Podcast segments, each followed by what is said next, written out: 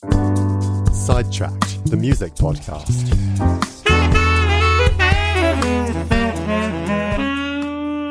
Hello, and welcome to the Sidetrack Music Podcast. We're back again. Zephyr, how's it going? It's going good. How, how are you? How are you? I'm very good, thank you. And uh, Zach is also in, in the room, in the virtual room. What's going on? I am. I am. Ah, here we begin with more awkward hellos. It's it's more of a Yes. classic I don't know, I need podcast beginning now. Oh God, yeah, I need to work on that. I don't know. I need to. Yeah, we I- really I should do, take. guys. This this is awful. Yeah. Yeah, I'll just. I don't know. Anyway, um, and today we also have uh, a guest uh, in the podcast. We have Albert Genoa, who goes under the name of Genower, who um, at the time of recording will be releasing uh, his debut album soon. But by the time you've listened to this, it's already out. So we'll have the link to the album in the show notes. But uh, Albert, thanks for joining us. Yeah, um, it's a pleasure to be here. I'm looking forward to talking about some music, I'm also glad that I've been got something to do in the morning and been dragged out of bed before midday. So I'm happy to be here. It's always a good thing. It's always a well good said. thing. very very professional. Um, okay, well, um, as usual, in part, and we, so we'll uh, interview, uh, well, semi interview Albert about the new album and his inspirations and all that in part two for the artist spotlight. But as usual, part one is going to be the brief, um, and this week I set the brief, and we've gone for niche singles, and um, to make it even stricter, we've set a kind of Spotify streams limit of 10 million streams. Um, so, Zephyr, what have you brought in? Um, so I've brought a song by this artist that I found, um, I think through Radio Six. Um, my dad actually showed it to me. She's called Sampa the Great. Um, and she's Zambian and she was raised in Botswana and is now based in Melbourne. And she released this amazing um, single on the 5th of June called Final Form. Um, and I just think it's such a cool track. And I just want to play it straight away and then we can talk about it afterwards. So, yeah, here's Final Form by Sampa the Great. The lace lady travel with grace, baby. I can't afford to cover the course, of course, maybe settle that one in court. Cause judging by the basics, y'all already comfortable, stuck up in the matrix. Shit is basic, patch credentials, but understand your favorite rapper, peep my gold potential. I'm out of shame. Been past it, trying to fit the circle cause I don't know how to act shit. Half of y'all was steady, insecure, don't try to backflip. Just because the seasoning and flow's already active. Only four years, fantastic, young veteran. So that was Final Form by Sampa the Great, and um, I found it. I think I already mentioned this. I found it on Radio Six, and Radio Six is great for all these sort of niche sort of songs because they always have these great DJs who like Gilles Peterson, and I'm trying to think of other ones, but I'm losing Norman Jay as well. I think he used to play, and they always find like these kind of really new, interesting musicians that they can just put out there, and you can always find the greatest stuff. And that's why I think the radio is really good because I keep hearing like everyone now uses Spotify and streaming stuff, but I think a good thing about the radio is you can find stuff like this, and this is just such a cool hip hop like track. It's got like it's I mean it's obviously sample based. Um, I think the main sample is from "Stay Away from Me" by the Sylvers, which is uh, a funk tune. Unsurprisingly, always linking back to funk uh, on the Sidetrack Music podcast. But um, uh, but yeah, it's just kind of a cool rap song. I was just, I don't know. There's not much else to say about it. What do you guys think about it? That's all I have to say. I love the horn samples in it. Um, I think there's like there's a moment um, around the middle where the, the horns drop out, and then uh, there's like another section for like for like literally five seconds, and then it goes back into horns. I'm like, man, that's cool. Yeah, it Um, does. It does that bridge thing. That thing comes back at the end. I think it's a really cool bit. It's like um, I think that is also that might be the sample from Long Red, which is by Mountain. I think that's just a kind of short clip, like sped up and chopped up, and just Right. kind of put in there. And it feels it's really like it's a cool break, and it feels like a, a very it's like a takeaway from the song, and I want more of it. Like you only get, like you said, like five seconds of it, and it's just quite It's really- weird, but it's really cool. Sorry, but yeah, that bit in the middle where the horns drop out is really cool because it's been it's such a driving force for the like whole from the because you got the really long intro where that's like the the thing you're listening to and then it's still so prominent even over the the rapping and then when it drops out it just feels like it's kind of opened up so much and got all this space which it's such a cool effect that it creates Yeah, absolutely. I mean, th- those horns are really prominent. I mean, you had like 30 seconds of just incredibly long horn notes, and you're thinking, when's this going to stop? yeah, I always do feel the intro's a little. the intro's a little bit dragging on, but I still think it's quite cool. Like Oh, it, it really builds up. It's like the tension. Like you think like 20 seconds into the intro, you're like, oh, surely it must have kicked in now, and it just doesn't. it just gives you another 20 seconds. But yeah, Jules, I think you had something to say. Yeah, well, I mean, I, I I feel it's not a very musical comment, but that that horn line I have heard before somewhere in an advert or something or like a soundtrack. I can't put my finger on it. So if anyone knows, please get in touch because it's going to bug me for ages. I think it's like But, um, Oakwood, maybe. Like I got the power. I'm not even sure. I, I know what you mean, though. I've heard it. I've heard it too. Um, I've heard it before, and it's, Uh, okay, it's it has in the actually back been of my head. It's- sampled. That "Stay Away from Me," which I think is the horns bit, has been sampled in three other songs. Um, I don't know any of them, but Hmm. I mean, I can. I don't think can it's a song One's, that I can think of. I don't know. Anyway, is it not I'll a also song? You give you think it's some- like a little advert? I, I'm sure. I think it's an advert, like a home based thing or something. I can't remember. Anyway, um, He's got that home based sponsorship on the Sidetrack Music no, podcast. we don't. Yeah, We've gone through the sponsorships before. Other other home supply stores are available, as usual. I think it's from the Picture House. There's one of the like, Picture House adverts that they play like before the films. I think that's what they they use it. Anyway, I have to check. Oh, I love those. Sorry. getting sidetracked. Yeah. well, I'll um, again. Yeah. Uh, I'll to finish off on this episode. I'll I'll give the the stream number. You've snuck in just under 10 million with uh, nine million one hundred seventy six thousand six hundred thirty seven streams on Spotify. So well done there. You you've manipulated the numbers well. I have Um, gone. Just about yes, made it. just under. Yeah, just about made it. And uh, so Albert's choice uh, is even closer to the to the uh, well the maximum. You've got nine million five hundred thirty three thousand one hundred six. Zephyr just scraped in with his. If you thought Zephyr, Yeah, you've cut it fine as well. In with his, uh, I have cut it fine. I, I almost didn't do it before I, because I didn't think it was that niche, and then I asked how much was a niche single, and I was told 10 million on Spotify. So just managed to make it in. But uh, my song is "So Real" by Jeff Buckley, the late great Jeff Buckley, who was one of the most fantastic singers, rock singers of the uh, like 90s and it was uh, he only did one album during his lifetime uh, before he his tr- tragic very very young death. Uh, and uh, it was called Grace. And he's most known for his cover of Hallelujah which is probably the most famous version of the song now um, but this particular song uh, it's really quite unique it's the chords are quite unique it kind of the beginning the beginning of it has this kind of intro where he kind of slides around a bit on the guitar, kind of sort of ambiguously, and then he kind of alternates between E diminished and E minor um, in this really kind of dark sound. And he's got the most like fantastic singing voice. Uh, and he's just he has these like incredible leaps. He leaps up uh, to some really high notes, uh, switching to his head voice. Um, and it's just really catchy and really good, and it's got some really kind of unique shapes he's playing on the guitar. So I just think it's a great song. Should we play that now? Uh, Yeah. so yeah, it's so real by Jeff D- Buckley. Love, on your couch.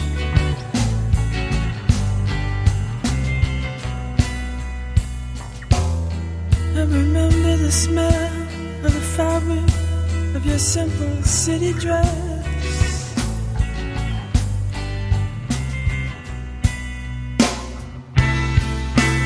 Oh, that was so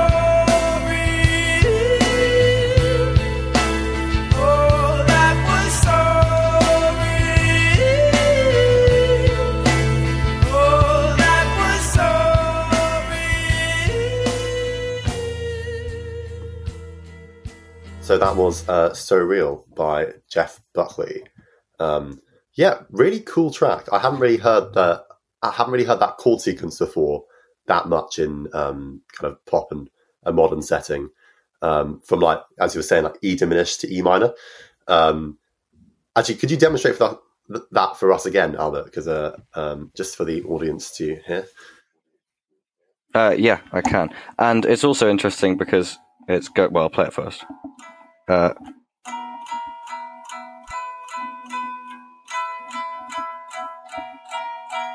those are the exact shapes he's using. So you get the really between and uh, and that real tension, and then the real resolution on that, and yeah, uh, it's a really good sound. And also, not only the chords he's using, but the way he's playing them on the guitar, the shapes he's using, uh, are not shapes that I've seen in any other song, and he's really sliding. He he's um, does something that I've not really seen in, in pop or rock music at all. I've only ever seen it in classical guitar, really, where he takes a kind of shape of a chord. Uh, you get in classical guitar a lot where you take a shape of a chord and you'll slide it up and down the neck, and that will uh, the neck of the guitar, and therefore you get these really weird dissonances, like um, to that kind of thing. Um. Where you get Ah. dissonances with the strings that you're not fretting. But he does that in a kind of pop and rock setting where he goes, um, which is quite a unique sound, and it could almost, if he was finger picking, it could almost be kind of a classical guitar kind of thing. You know that voice leading bit, um, the bit that you showed just before, that reminded me of, um, I think it's Kashmir. Is it? Is it by Led Zeppelin? Do you know the one I mean? You know the Mhm. da da da Da da da. da da da da, da da da da da da? Yeah, the Yeah. kind of that sort of tension. No, but it, like I mean more like the voice leading tension notes. It's kind of that that kind of I mean that Well, Kashmir's also got the tension because the drums are playing 4 4 and the strings and guitar are playing 3 4. So you got the rhythmic as well as the. yeah. That makes that that does make sense actually. Yeah, yeah. No, I always remember there's a weird rhythm thing in that song, isn't there? Um, but we're not talking about that song. We're talking about "That's So Real" by Jeff Buckley. So That's a very to that. obscure song. Yes. yeah, exactly. Well, so I was just going to say that so real. Um, I'm, I'm happy that I was introduced to this song because I hadn't heard it before. I feel like a, a lot of Jeff Buckley's greats are overlooked because, as you said, like Hallelujah, it's in the same album as Hallelujah, and most people only really know Hallelujah if they're not that into music. Um, and um, yeah, it's a really nice album. I, I listened to quite a few of the other tracks as well. Um, so um, yeah, would highly recommend. Nice. Well, we'll move on to, to Zach, your single. Um, I see that you have broken with shame the limit, Ah, yeah. the 10 million stream limit. Ca- can you explain yourself? Well, you see, Jules, um, when you selected the uh, brief of niche singles, I don't think you quite realised how difficult it would be to find a niche single that we could actually play on the podcast uh, because most of them don't have any copyright uh, rights because no copywriting companies know they exist. Um, I don't know how it works. so after much trial and error, going through all the singles that I wanted to play um, that were under 10 million, I finally found one uh, which was yes, shamefully just above 10 million at a um, shameful 15 million, I think. Um, Just above. That's quite a bit above. You just listened to it 5 million fine. times before the podcast to prepare yourself. You know what? It's a good song, so we'll allow it's it. a great song. Okay, we'll allow. it. Thank you. Um, yeah, so I picked um, "Mean It in the Morning" um, by Loyle Carner, um, which is um, off his debut album, I think. Um, Yesterday's Gone, um, and I really, really like this track. Um, it's it kind of combines like lots of elements of kind of bossa nova, um, actually. Um, I found and. Um, go very laid back hip hop and um, a bit of jazz in there as well. We love a bit of jazz in there. Um, now, before I talk more about it, I'm going to play it as well because uh, yeah, it's very well known. So this is "Mean It in the Morning" by Loyle Carner. Uh, uh, only say it if you mean it in the morning. Me, it seems a little more important to see if she be breezy with that easiness of autumn. Before we get all caught up in the cooling, but the way that I was falling back in 09. Fidget, but feeling it was go time. Sitting with my missus didn't show signs. Lines that were mine, kissing on that cold spine. Love was all and hopeless for I focused on that cold sign. Sitting with my bro Clef, listening to most death, waiting on the day's pay, promising to post checks. But didn't have a bigger brother who with no best, melting on the inside. Great. So that was "Mean It in the. Morning" by. Loyle Carner. Um, it's it's so lovely. Um, we were all vibing it here, playing it to ourselves. Um, yeah, it's kind of I love Loyle Carner's rapping style because he, he sits like very on the back of the beat, so he's always very laid back, and it feels very calming to listen to, um, which is quite different to a lot of other rap out there Um, some people can be put off that like it sometimes sounds aggressive or Yeah. I don't know, angry. Um, I actually suggest this to people um, who haven't listened to rap before um, as a kind of starting point into rap. Yeah, exactly what It, it feels like you're like kind of sitting there having a coffee with him and just kind of having like a conversation. Like I know rap is just kind of talking rhythmically, like uh, just talking rhythmically. That sounds really derogatory, but it's not. It's talking rhythmically, but in a kind of cool way. But the way he does it feels like you're actually just sitting there having a conversation with him, and he's just kind of got that natural flow. He's just kind of laid back, chilled, not Yeah. trying to trying to get in your face, trying to tell you something. He's just kind of you know talking, and it's really nice. Yeah, I, I completely agree with that. And also, what helps us that with that is that um, his lyrics are often very honest um, Hmm. and very relatable. Um, and again, this is why I suggest it to people who have like bad misconceptions about rap that it's all kind of sexist lyrics, um, like all just derogatory and like you know not not anything like this is almost like spoken word um and he takes a lot of inspiration from poets and stuff for his lyrics. Um is why i love Loyle Carner. um there's also some i have some little known facts about Loyle Carner that'll make you love him as well. Um he um he loves cooking um which is seen in his some of some of his songs that are named after famous chefs like Ottolenghi and Carluccio. Um and he set up his own um, cooking school for children with ADHD um, called um, uh, Chilli Con Carner. Hey, that's a good one. I think we can all get behind that's, that pun. that's the dad joke of the episode. Um, Isn't it? Yeah, I'm there we not go. bringing one. Sorry. It's a dad joke and it's a cooking school. I mean, don't, don't you all love him now? Isn't he just the best? I know. Yeah, I actually, I actually watched the documentary about him doing that. Um, how he set that up, and it's because he said he's always struggled with like his ADHD and kind of Yeah. like not being able to express his ideas, and he found that through music he could do that, and he kind of just wants to give opportunities because, and like you said, he loves cooking, and it's just a really sweet thing that he does, and I think he does it in southeast London somewhere. I'm not actually sure where, but Yeah. Uh, yeah. yeah, it is. It's in South London where he's based. And Yeah. Also, actually, um, his his real name is uh, Ben Coyle-Larner, um, but his rapper name is Lo- Loyle Carner, which is a reference to um, his dyslexia um, that he struggled with as a child. Um, Oh. I, I just love when like I love when stage names just have like a backstory like that that really links it to their past and their roots. Um, yeah, well, um, Yeah. some more more stuff we can talk about in a minute in the morning. Um, sorry, Jules, you, you were going to say something. Um, No, I was just going to. It kind of ties in, but basically what what you and Zeph was saying about his kind of rapping style, and yeah, it's just very easy to listen to, and the fact that it's kind of slightly slower and more laid back, combining with like the on it, it brings out the honest lyrics that you were talking about.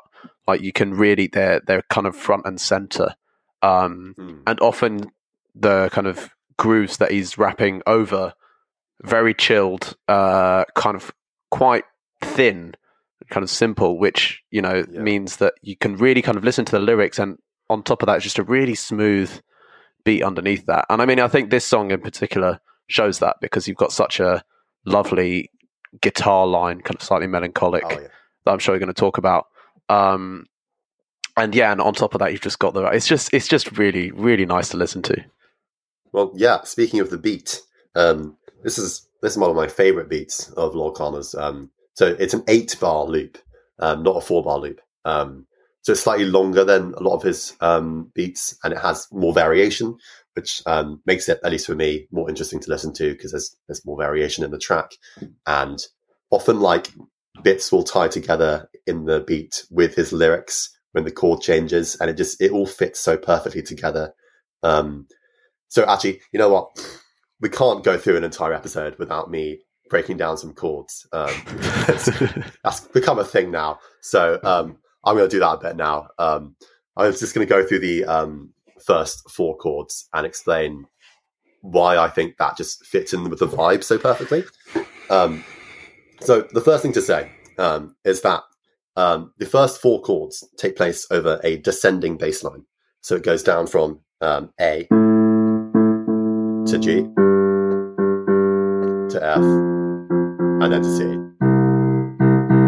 Um, and usually in music, when you have like a descending bass line or like a descending melody, it kind of gives off like a sad, melancholic, but like slightly contemplative vibe, um, which really fits in with uh, "Mean It in the Morning," um, which is about um, like only saying stuff if you mean it. Like if you if you're going to mean it tomorrow, not getting caught up in the moment and thinking about you know meaning the meaning of what you're saying and your actions and and life as well. Um, Wow. uh, yeah, so know. deep. meaningful. So deep. um, um, and anyway, so um, the chords are as follows. Um, it's a it's a, a minor nine.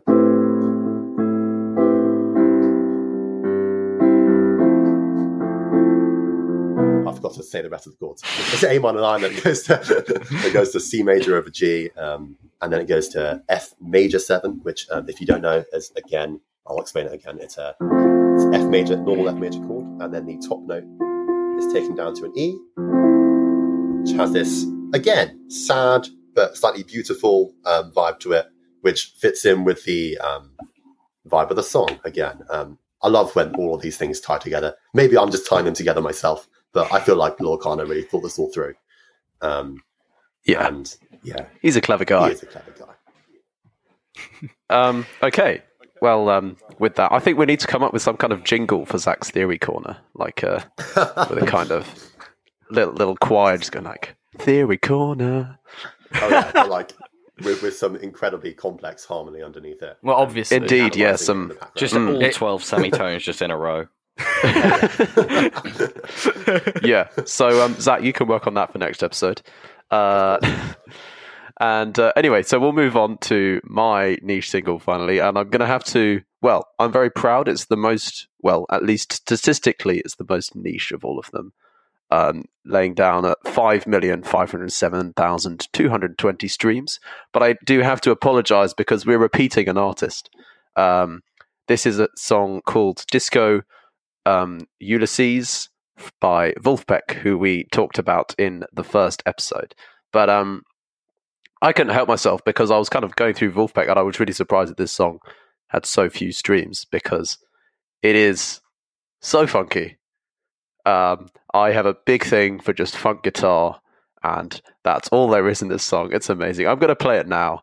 Um, but also, I, I'll I'll say um, listen out for the um, the intro because there's some interesting timing, uh, time signature, uh, time signature things going on. Um, it's quite hard to kind of work out what, what exactly is going on, and then it comes into the groove. So have a listen out for that. So here it is, uh, Disco Ulysses by Vulfpeck.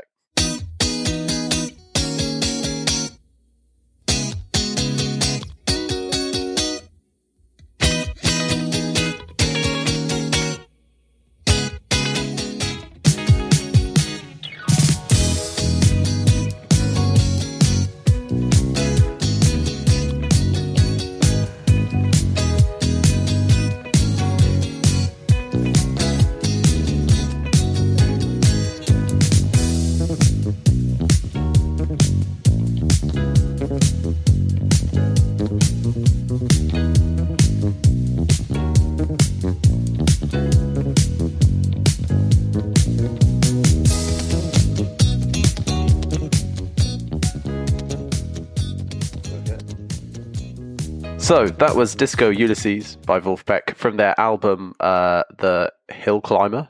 That's the album, right? Yeah, the hill climber. I've said that off the top of my head. Yeah, the Hill Climber. Um, anyway, so this is such a. I mean, it's very. We were when we first talked about Wolf Vulfpeck, we talked about kind of slightly slower funk, uh, slightly laid back, but kind of really well put together. And this is very similar in that it's kind of relatively small band. Um, I think there's about seven of them playing on this track, but uh, it's nice in that you've it's kind of so you got the piano laying down the chords, you've got um, really cool funk guitar, amazing bass line uh, from Joe Dart as always, um, and just kind and it's, it's quite relatively slow for a kind of funk track. Um, and it's got its kind of two sections. You know, it's got the main. I guess you call it chorus. It's an instrumental, so it's hard to call it that. Call it that, but um, you got the chorus, and then you've got a kind of little breakdown bit where it's just kind of piano and bass, um, and then they have a little bridge thing with the build up, and then it all comes back back into the um, the final chorus towards the end. And um, yeah, I mean, I don't know, I don't have too much analysis, but yeah, there, it, there is an interesting thing at the beginning because um, they're kind of adding beats here and there. It's a bit hard to follow. I haven't actually managed to work out exactly what's going on. I just know that it's not entirely normal. They kind of add a beat and then they get into the f- first verse thing. I don't know what I'm talking about here. Oh God, um, Zach, Um, save me. Speak. Wait, Or actually, Zephyr. I've got something to say. Speaking of an instrumental, there's actually a version on YouTube which someone added lyrics to. It's not great, but if you want to listen to a version with lyrics, there is one. Um, but yeah, th- this this song is so cool. I just love the groove. I tried to show it. Um, this is a really dumb fact, but I used to study classical civilization, and um, this we studied the story, the story of Ulysses. Um, that's not his name though. In when we studied it, I can't actually remember his name because I'm bad at class civ apparently. But um, I tried to show my class this because in the YouTube in the music video, where it's not it's not really a music video, it's just kind of them. It's just them playing it, but um, they have the lyrics, not the lyrics, like a story kind of going along, and it's it's kind of cool, and it like tells the whole story, and it says they dance geometrically, and it's it's very strange, but it's very good. Um, and I tried to show my class, and they all thought I was a loser, and they told me to turn it off. But I wonder why. but I think it's great because I really like the bass line, and in fact, I learned it because I was so obsessed with this song um, when I first heard it, and it's just it's just a cool bop. It's just like it's Yeah. just such like head like head. What's the um, thing we said in the first episode? Head Ultimate bopping. neck extension, as usual. Ultimate neck extension. Vortex. There you go. Yeah, Yes. it's got That's head bopping cool, yeah. potential. Um, Mm. so yeah, that- yeah, it's one of my what I've got to say. favorite washing up songs. When you've got- that's actually When you've got like genre. ten pans to wash, and it's looking like a long, a long evening. so, well, so we've got some yacht funk. rock. We've got Yes, what was it? Yacht washing rock, up funk. washing up funk. What, what's the other one? We had another one. I can't remember it now. Did we? I, we did. Um, Um, it's gone from my I head. found a, I think I found a niche um, genre called adult natural, um, Uh. which sounds weird. That sounds weird. It's uh, it's um, it's kind of like '60s girl group, um, like like doo wop influenced uh, music called adult natural. Um, I- yeah, I know someone who's uh, whose Spotify Wrapped most favorite favorite genre was adult natural, and they were very confused. Um, but turns out, it's, um, so yeah. Th- Those are all our favourite genres on the Sidetrack podcast. Um, Oh god. if you have any more Um, niche genres, do do let us know. oh yes. You Yes. do your next episode please about do. Viking metal. Viking. Nordic jazz. Oh, Anyway, Actually, Nordic is- there is Nordic jazz. it's probably Um, it's probably actually this it's probably quite good now that I think. Anyway, it is really um, good. it- but anyway, dis- distracting. on on that on that rather sidetrack note, we will wrap up part one. Um, but stay around for part two, where we'll talk to Albert more about his uh, new album.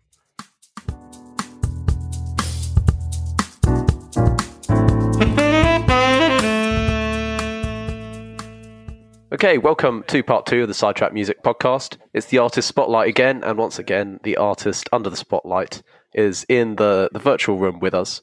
Um, so yeah, so Albert uh, Genua, who go- goes under the artist name of Genower, the new album called uh, "The House on Nowhere Street," which is out now as you listen to this podcast. Um, so, I, I mean, what was the kind of inspiration for you know starting up such a big project? Well, as I'm sure everyone knows, um, there's a bit of a pandemic, uh, just a bit, um, which little one. kick, kicked off in about well, got really bad about March 2020, um, and I just had so little to do all day um, because I was in the school year where we uh, didn't have our GCSEs, um, so we didn't have any schoolwork. We couldn't go out, and so there was literally nothing to do. Uh, so I just sort of started recording more and more stuff on Logic, and then because it was lockdown, no one was coming to stay. So uh, we used the spare room and sort of made it into a bit of a makeshift music studio with keyboards and uh, MIDI drum kit and guitars and microphone and all, all the all the bits and bobs and just I sort of just spent so much time in there over the first lockdown making songs, most of which have not actually made it onto the album. Uh, but I spent so much time in there making songs that I thought, well, why don't I just why don't I actually have a goal rather than just kind of sitting in here all day, just playing instruments for no particular purpose. So I thought, well, I'll, I'll, I'll do it as an album, playing instruments for no particular purpose sounds like exactly what I do all day, every day, and what I'm going on to study to, to do as well. But I just thought if I have a goal, then I've got something to work towards, something to do, and then when the lockdown ends, I can feel like I've actually done something with my time. And as it turns out, most of what I did in that time didn't. In fact, I only think two, one or two of the songs from that time made it onto the album at all. But um, just continued with it over the summer and the second lockdown and the rest of this this year. I've just finished it. So That's brilliant. Um, so I want to ask about a few, a couple of the songs, a couple of my favorites from the album. Um, so I reckon I want to start with "No Devils in Hell," which is a great track. Um, so I reckon we should play that first, and we can talk about a little bit about it. So here's "No Devils in Hell" from "The House on Nowhere Street" by Genower.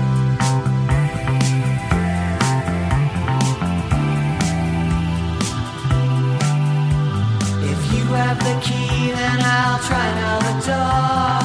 If you have the riches, well, I'd rather be poor. You think yourself a flower with a scent so much sweeter. Well, if that's so, no wonder I've got hay fever.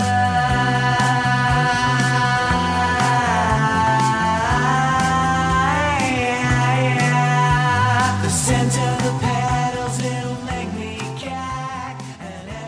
So that was "No Devils in Hell" from Albert's new album, and so Albert, I just wanted to ask, like, kind of, where's the inspiration lyrically and musically for this song from?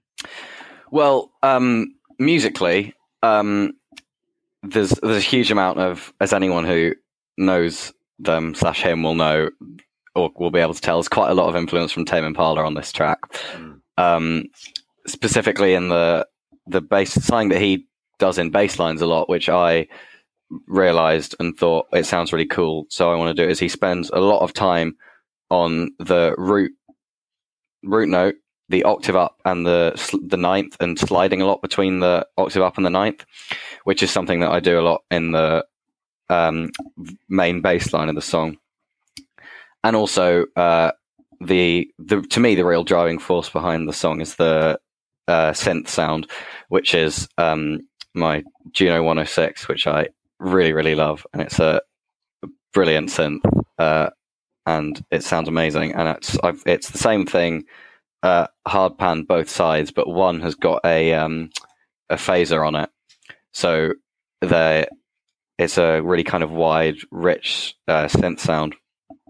Yeah, I really And- love the synth sound on that. It's um, it's, it's such a cool like. I mean, I mean, I, I love your the Junos. They're quite a not a very ma- massively produced um synth, were they? They're quite like hard to get. Or Well, they were they were pretty well produced at the time, but they're they're um, hard to quite hard to come by now, especially in, in good condition.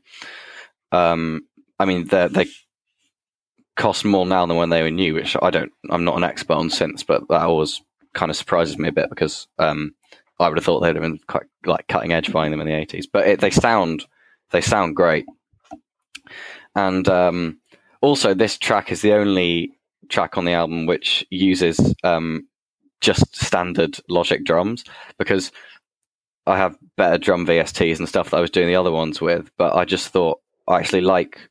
There's nothing that I would change about the drum sound, even though it happens to be a built-in kit.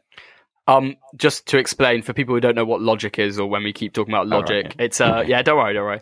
It's a digital audio workstation or DAW, which is like software that musicians and producers Here use. come the acronyms. Um, always, always in music, got to use acronyms. Um, but musicians and producers use it to make tracks. They also use it for like, I mean, you can use it for anything, audio recording, stuff like that. And Albert It's like wants to use this one. canvas, isn't it? Yeah, exactly. It's the canvas and the tool, and and also the, the the paintbrushes and all that. It's all the tools that you use, and then you yeah you can record into it, and you, obviously there's all these other instruments you can bring in, and VSTs as well, which Albert mentioned is a virtual instrument. I don't know if exactly what it's, if it is just virtual instrument or if it's virtual something instrument, but um, it's like a it's an instrument that you can bring in, and uh, yeah, it's all downloadable online. It's all not um like a physical thing that you get. So that's just you, you sound like explain. your marketing logic. I well, I use Logic. It's, it's, it's my one. But no, you can VSTs apply to all doors, and Logic is just one of many, many doors um, that people can use.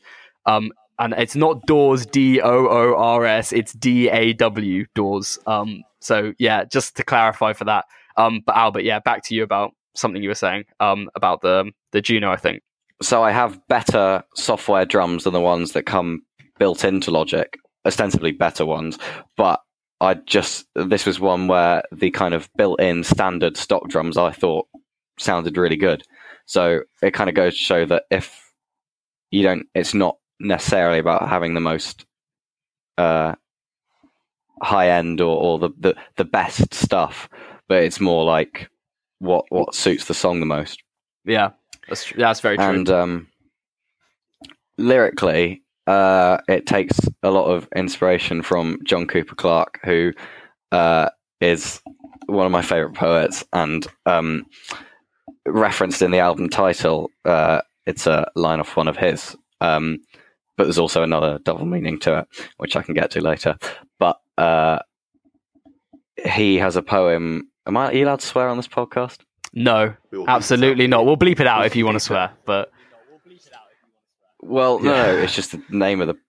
Well, it's the name of the poem. So Okay, fair enough. Fair enough. it's a bit, uh, it's a it's a four letter word, um, and it's a poem by John Cooper Clarke, which uh, is fairly well known. Uh, which is I I, I listened to um, and uh, read, and it's so it's so bitter and and angry, and has so many just brilliant lines and insults, like um, like oh, I can't think of any off the top of my head, but it's it's uh, and I was I was in a really angry mood when I wanted to write these lyrics. There are a lot of things to be angry about.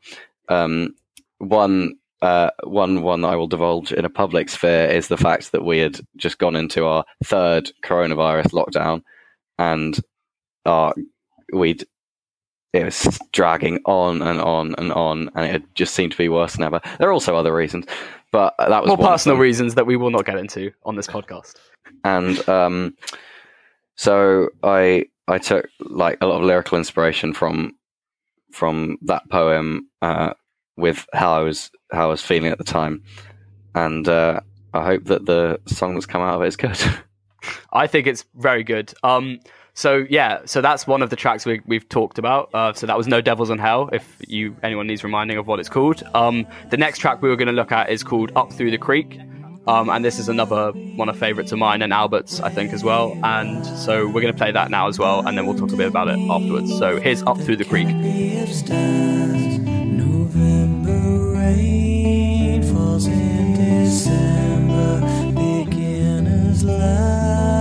Still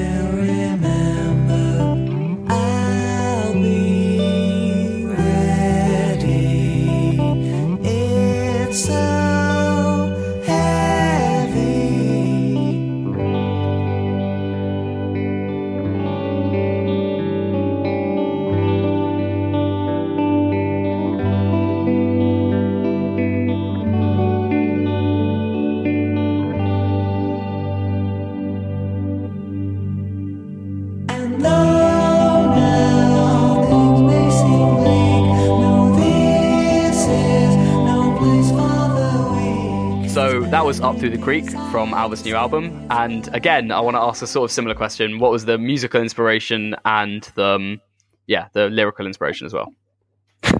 well, I can cover lyrical inspiration pretty easily because this is one of the two songs on the album with literally no meaning, like like none. I love how you just admit that. well, because uh, it, I, I just I wrote a song and I thought I can't think of anything to write this about, and I like the song and I don't want to ruin it with some like pseudo deep lyrics.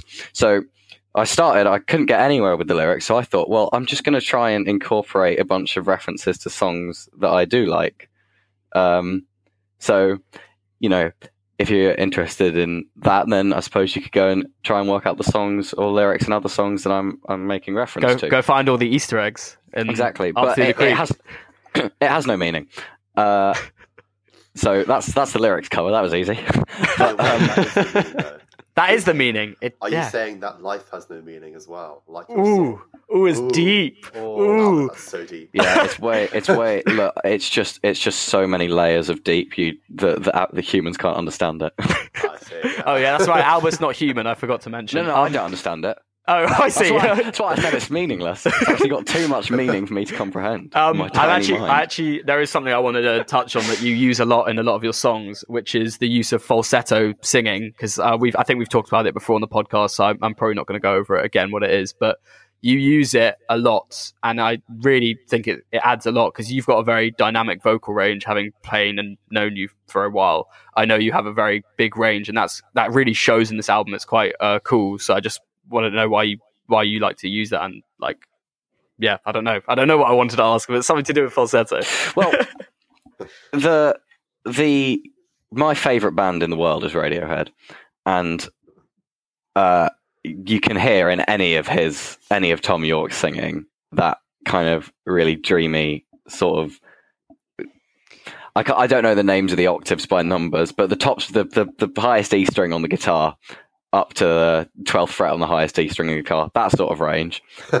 Uh, Yeah. so- yes, someone who all of us know what you're talking someone, about. someone who someone who knows where that Yeah. range is can can help.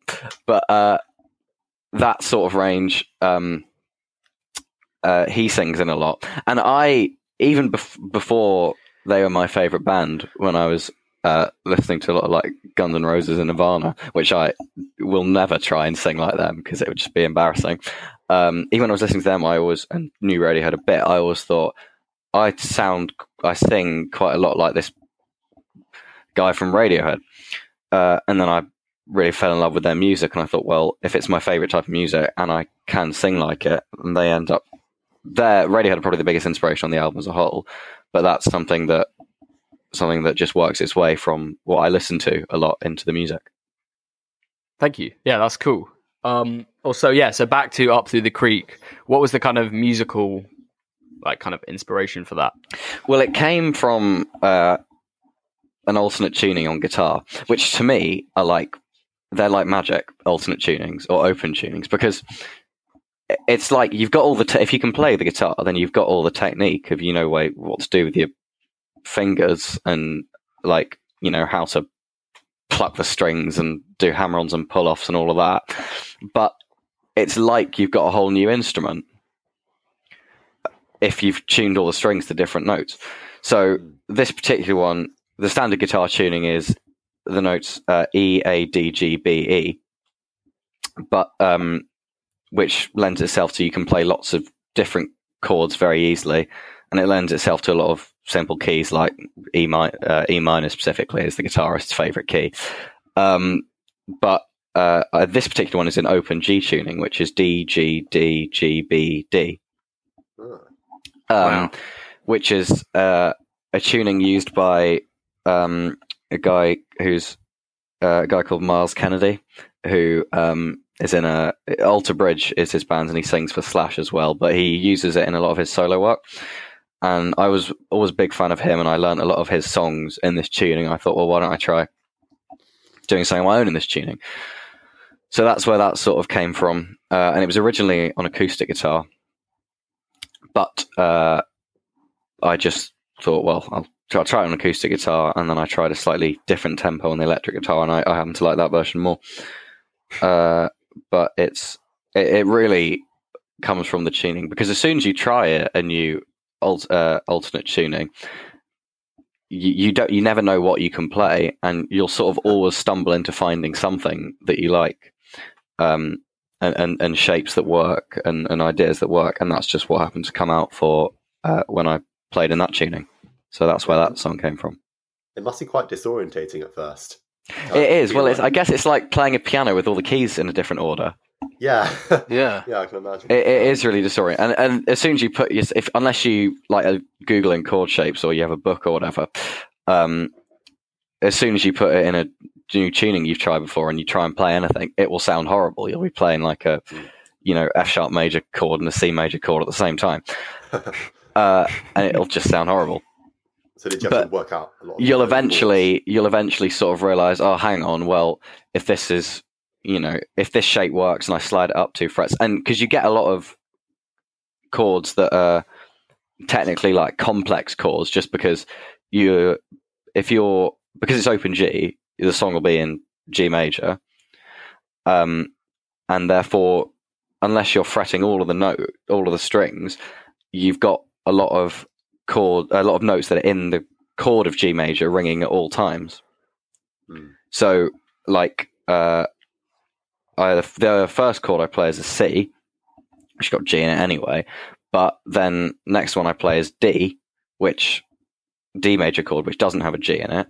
But I'm still playing it with the G in it because uh, that's just the nature of the tuning, and it creates a really nice, um, like, atmosphere and, and, and dissonance, which Yeah, is I think really cool. It kind of keeps you in the I key like. center, doesn't it? Because it kind of it really Yeah, it solidifies that you're in it, G. Um, pretty impossible to modulate, but um, it it unless you want to put a capo on a different fret, but um, halfway through the song, but um, it it does make it. And the pre-chorus, well, there's no singing in it, so pre, but the the little instrumental bit before the chorus and up through the creek uh, has I really like the, the chord sequence there.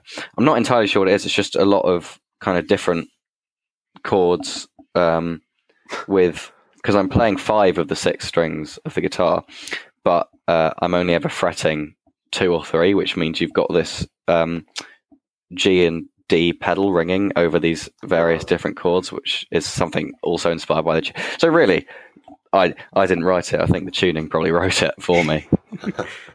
Nice. Well, we've talked about pedal notes in this podcast before. Um, We have. How use- useful they can be to ground different chords and like blend them together. Um, I think it works really well on this track as well. Actually, So yeah, that song I want to sort of speak about the structure because you kind of it's very not acoustic. Acoustics not the right word because it's using electric guitar, but um, it's the first kind of the bit first sections until you get It's to the last chorus. It's clean. Yeah, it's clean and it's much. It's kind of much more chill and doesn't feel like super intense.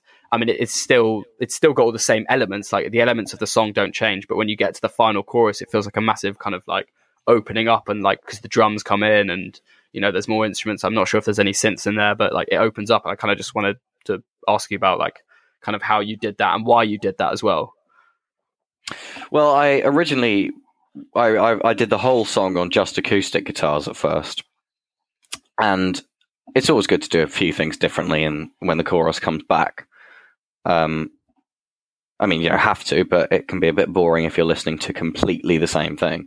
You know, whether you want to change the words or a bit of the melody or some of the harmonies or something. Uh, so when I'd done it on acoustic guitars, I thought this is just the same thing twice, but one section has different words. So I thought, well, I want to, I want to change it, and like the, I love all the kind of like real kind of classic rock music, and even up to the '90s, some of the stuff we consider classic rock. Uh, and I play a lot of guitar, and there's not really that many guitar solos on the record. So I thought I'd quite like to sort of get one in. Um, and I'd I'd got a new distortion pedal, and I wanted to try that out. Um, and uh, so I just felt it would be a good way to give the give it a lot more, especially because it's you know by that point of the song, if there's nothing changing, you and it's near the end, you're kind of getting a bit lethargic of it. Something to really kind of inject a load more energy into it at the kind of last stretch. did you improvise the solo? Um, Uh, I improvised the no, I improvised the end bit, but um, the first bit is on um, the first sort of couple bars are with a slide, and then I did uh, yeah. Cool. Um, yeah, so that was that was up through the creek, and we've we spoke a lot about that. Um, and now we're gonna we're gonna listen we're gonna listen and speak about the last song that we're well, that we're gonna talk about. Um, which is called "Everything Is Made of Water." And I just want to put a little like footnote, quick little note. This song made me cry, and I don't often do that with music. And it was like, I mean, music does obviously is is emotive, but this one is particularly emotive. And maybe now by me saying this, it won't make you cry because you're going to try not to. But for me, it really did make me emotional, and I think that's a really, really amazing thing to do. I've, that doesn't happen often, so I really congratulate you, Albert, on making such a emotive track. Um, but anyway, Thank you very much. he- here's everything is made of water. Um, yeah.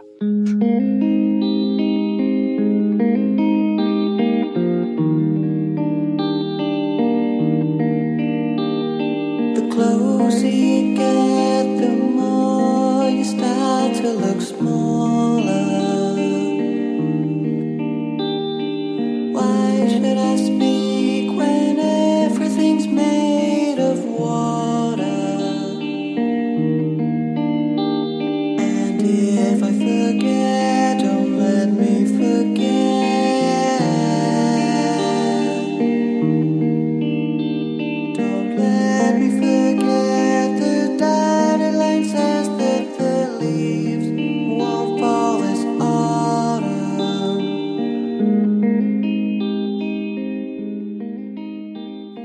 Yep, that was everything is made of water, and uh, fortunately, I didn't cry this time. Um, but that's probably because I cried before when I was listening to it. But um, no, no shame in that. No shame in that. Um, and the reason why there's no shame is because it's such a brilliant song, and um, I, I could see everyone when they were listening to it. It's kind of they're all looking into the distance. It gives you such emotive feeling, and I, I really, really like that. And I just wanted to ask you, Albert, what the inspiration for this lyrically and musically again because it's just I'm very interested.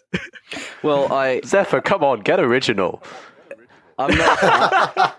Well, Ask the same I'm- question three times. I think on this one, I'm gonna leave the I'll leave the lyrics up to individual interpretation.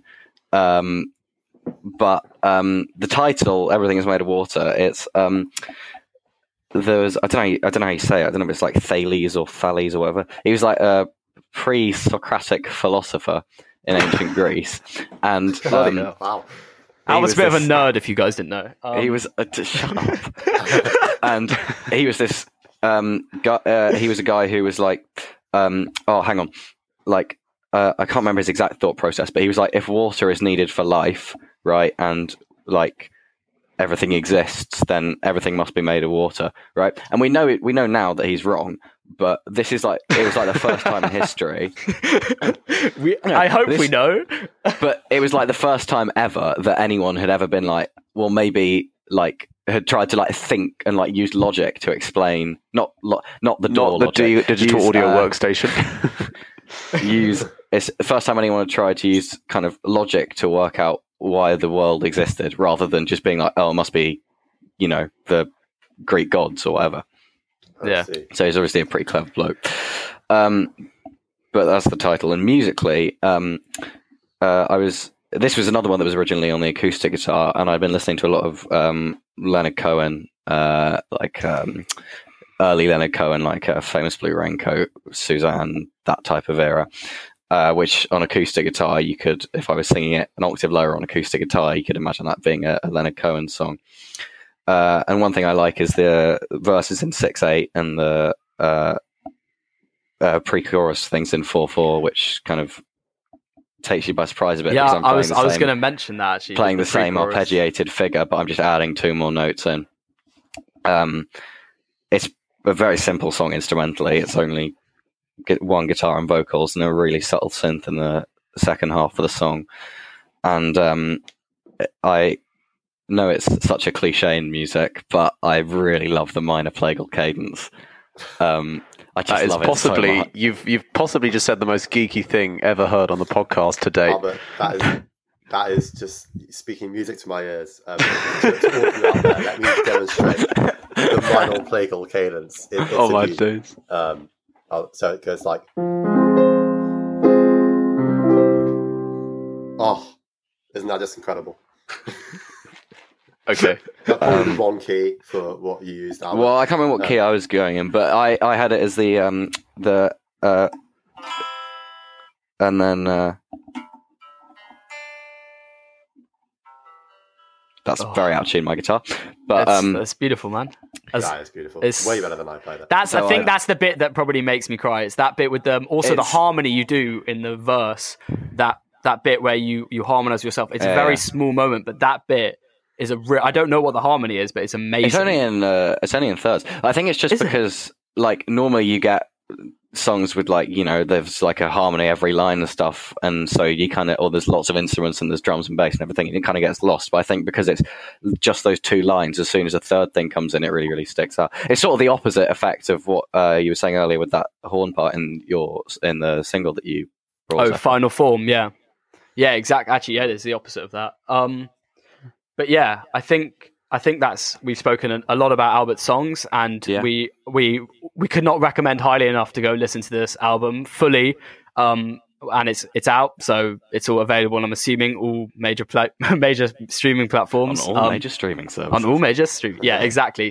Zach had one final question to finish us off. Oh yeah, sorry, it's a bit of a sidetrack. Um, but being now a niche artist out there on Spotify, um, I, I was wondering how you feel about how Spotify kind of treats artists. I don't know if you know much about them, um, but like, would you have rather been born in an era where people bought CDs and kind of tracing sales is much easier than Spotify?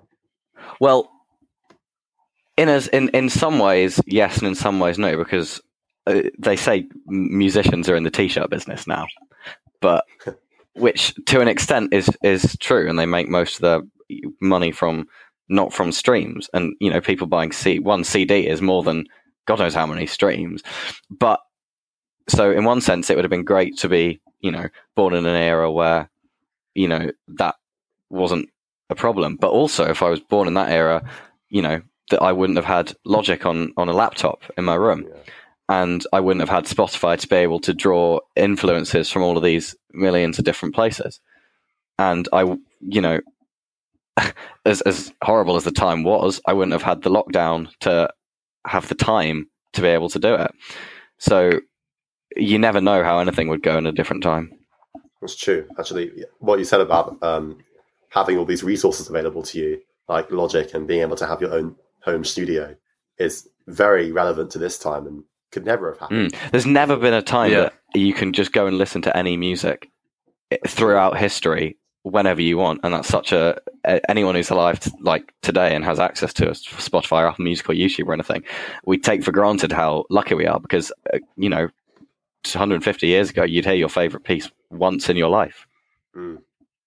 That's true. Wow. Actually, although Yeah. actually, so, some part of me um, doesn't like the fact that you can just skip between each song as like whenever you can. I feel like it kind of plays into this whole nobody has a um, attention span anymore because you know before people would buy an album and listen to the whole album and get into it, but now it's more like single, single, single. Yeah, you can still do that though. I, you know, you still buy buy extra records. And there's pros and cons of everything, but you know, as the old moves out, the new moves in. Yeah. Well, on such a, a deep note, we should wrap up. Um, next episode, we'll be talking about our favourite minor plagal cadences. Um, no, I joke. We it, that will not be that. It will be something. Um, Well. not. oh, I'm not listening. I'm not listening. I'm not listening next one. um, anyway, yes. so we don't know what's going to be next episode, but I'm sure it will be captivating as always. But um, that was a really cool interview. Thanks for doing that, Albert. Was, uh, I, I learned a lot about the guitar and the. Uh, I, yeah, I, I just thought it was, it was really interesting. Very much for having me. Yeah, uh, um, a pleasure. So um, today we've t- we've talked about our favorite niche singles. We had um, Disco Ulysses, Vulfpeck. We had Final Form. Uh, we had So Real and Mean It in the Morning from Loyle Carner. Um, and then we yeah we talked about um, the House on Nowhere Street from Genower. Uh, so link to uh, well, all our socials is in the, the podcast description. Please do subscribe, share the podcast with your friends if you enjoyed, um, and leave a review or rating as well. That really helps us grow the podcast. I know it's annoying to ask, but there, there it is. Uh, but anyway, thanks so much for tuning in, and see you next time. Sidetracked, the music podcast.